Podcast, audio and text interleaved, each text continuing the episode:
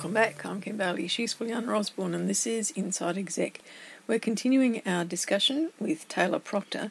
In this session, we're talking about a, an area that we don't often discuss, but we all need to manage, and that's about emotional management of yourself in terms of overwhelm when you are leading a team. So let's hear how Taylor manages herself. With all of this, obviously communication is your foundation mm. for keeping this this environment working so well.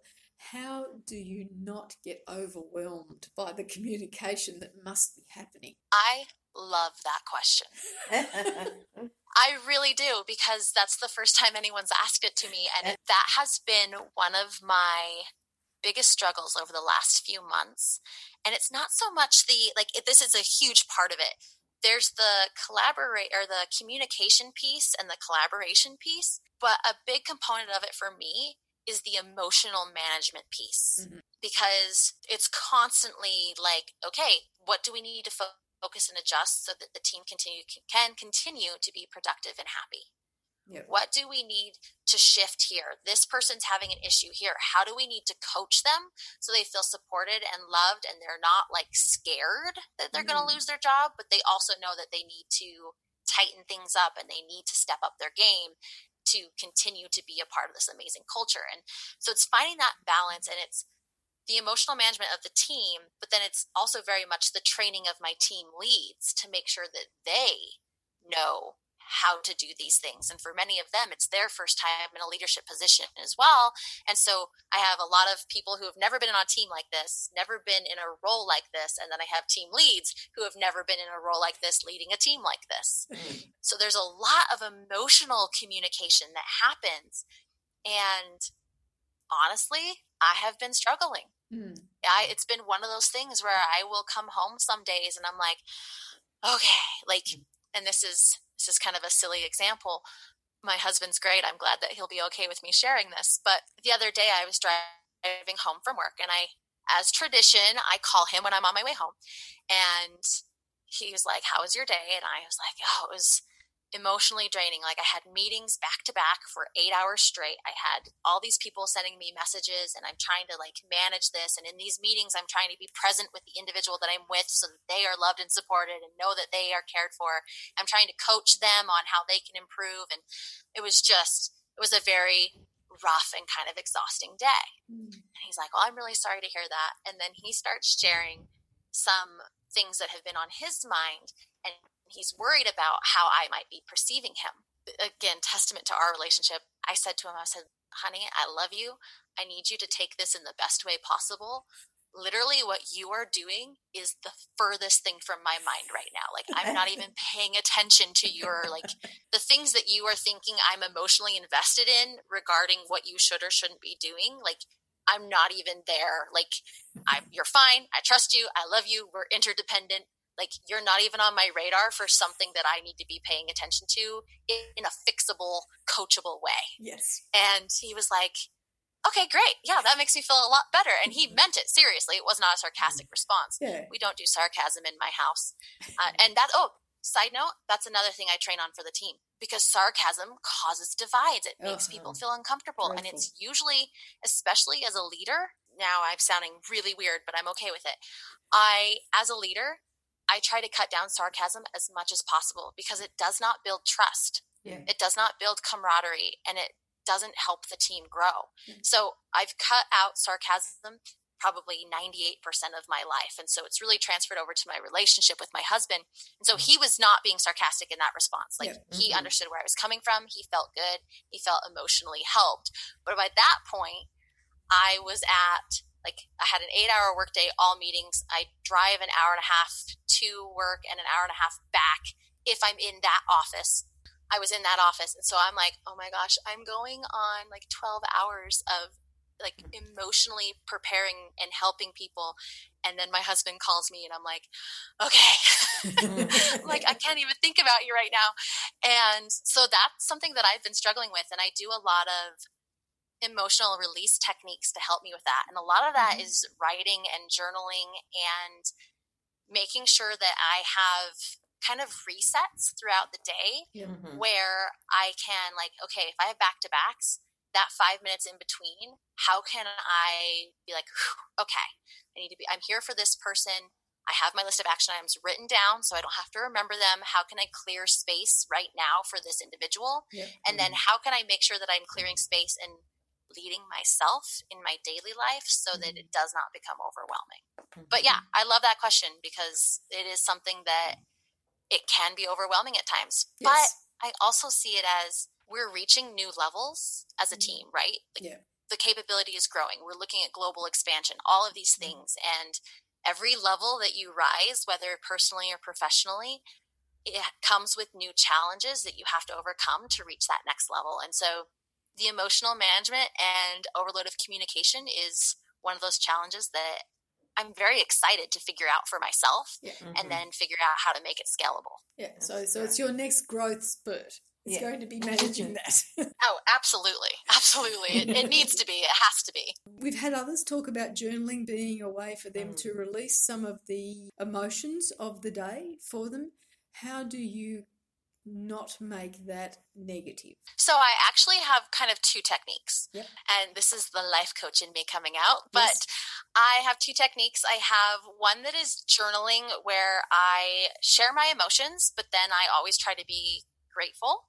Mhm. I believe personally that my purpose in my life, like my internal purpose, is to learn and grow as much as possible. And then my external purpose is to be able to share that so that others can remember that they are capable of happiness abound. And so part of that for my internal is for me to learn and grow, I have to look at things with a lens of gratitude. I have to look at things like this is the next level. This is a new problem to figure out. And so Mhm. when I journal in my actual journal, there's always a, a lens of like let it out like it's your journal you can gripe and you can vent and you can be like seriously i can't believe this person said that today like they they're not seeing the forest through the trees and i need to be a little bit more transparent and like you can list all that out but then cover it kind of with this like okay now i've got all that out what am i grateful for about this situation Yeah. and doing that at the end can be extremely helpful. The other thing I do is called slaying, which is S L A Y, not like Santa Claus sleigh. I actually had somebody ask me that, and I was like, I never thought of that that, that way before. I need to clarify. For our audience, uh, they wouldn't think of the snow sleigh because there's only one area in this country that has snow. So, so it's okay. We're with you. Slay, S L A Y. And what I do is I will write at the top of a piece of paper. So whether it's typed or handwritten, I prefer handwritten. I get like a legal notepad, Yep. and at the top I will put I am feeling blank because dot dot dot. And in that blank, I will write the first emotion that comes to my mind. Mhm. So sometimes that's overwhelmed, sometimes that's anxious, sometimes that's angry, sometimes that's it's usually a negative emotion like 100% of the time. So then what I do is let's say it's overwhelmed. So on the top of the page it will say I am feeling overwhelmed because dot dot dot. And then mm. I start a bulleted list of stories. And I fill the page up front and back. Right. And so it'll be like a bulleted list. I feel overwhelmed because I feel a little out of my element in operationalizing this at the global scale.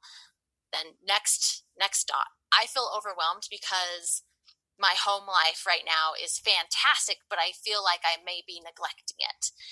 I feel overwhelmed because my mentoring clients keep on wanting to change their schedule and I have to have it at this schedule to manage everything and make it work. I feel overwhelmed because I'm doing a challenge, right? A, a mental toughness challenge for 75 days, and it's takes a lot out of me on top of everything. Like, you know what I'm saying? Like, Yeah. you can yeah. you yeah, can list all these stories. It doesn't have to be overwhelmed because team member, overwhelmed because XYZ, overwhelmed because of this. It's I'm overwhelmed, and you get that story Mhm. out of you. Yes. And when you do that, it's essentially the thing to remember is up. So up, out, up from you, out on paper, and then away. Yeah. And it allows you to release those negative emotions and really kind of loosen the weight on your shoulders about Yes. those emotions that you're feeling. Yeah. So you write it out, you get it up, out, and away.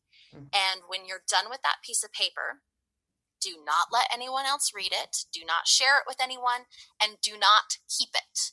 Because right. the point is to release those negative emotions and to release mm-hmm. those stories. Yes, so if you keep it, you're holding on to them, mm-hmm. and that negates the whole mm-hmm. thing. So what you do is you're going to, whether, again, I like the legal pad, so then I take that piece of paper off, I rip it up, and I throw it in the garbage. Yeah.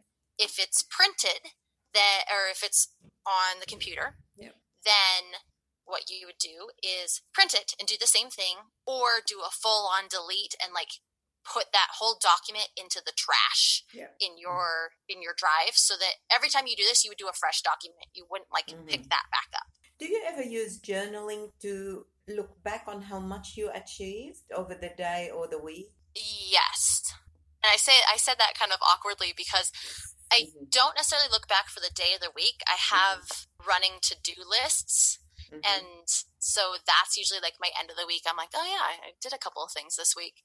But mm-hmm. I do look back on journaling to see to see my perspective changes. Because mm-hmm. if I look back at my journals when I was like 25 and I was angry and mean and bitter and a victim, and I look at my journal entries now, it's like an entirely different person. Really love seeing that growth. And that must give you some encouragement to continue on. It must be reinforcement that, that the path is right.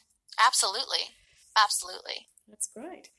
We're almost at the end of our time. We do have a question that we like to ask of you that is not on your list, so it's a question without notice. And it is if we were to have this conversation in 12 months' time, what would you like to look back on and be really pleased to have accomplished? Oh, I would like to be really pleased with setting up at least one, if not two, of the global operations of the team. And not just the like operations and the structure and the bones, but I want to look back and be able to say that those team members are every bit as satisfied and mm. pleased with their their role and their position in the company. Wonderful. Now, is there anything that we haven't covered in the things that you thought might be useful for our listeners to hear? I would just say that understanding your vulnerability triggers. So for me, it was that body reaction mm.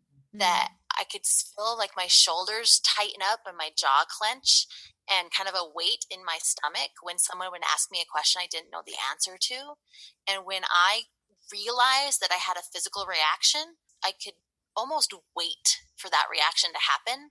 And I changed that indicator to be strong mm. Because that's what it's trying to tell me. I change that indicator to mean it's time to be vulnerable. And eh, just like anybody else, like I don't know what's right or wrong. I can't say this is the perfect or the correct way to do things, but it's what's worked for me. Yes. And so I would say be aware of like your vulnerability triggers yes. and then find what works for you and the rest will all fall into place yeah. in a leadership position and trust yourself trust your instincts. Absolutely. That's excellent. Thank really you it's really been a pleasure to hear you and to hear that journey and to be able to interact with you and, and ask the questions that we were interested in hearing about. So we do thank you very much for your time in what is obviously an, a massively busy day every day for you. So thank you for joining us. And we look forward to being able to share with our listeners all of your links and details on our webpage. But for now, I'm Kim Bailey. She's Juliana Osborne. We've been talking with Taylor Proctor, and this is Inside Exec.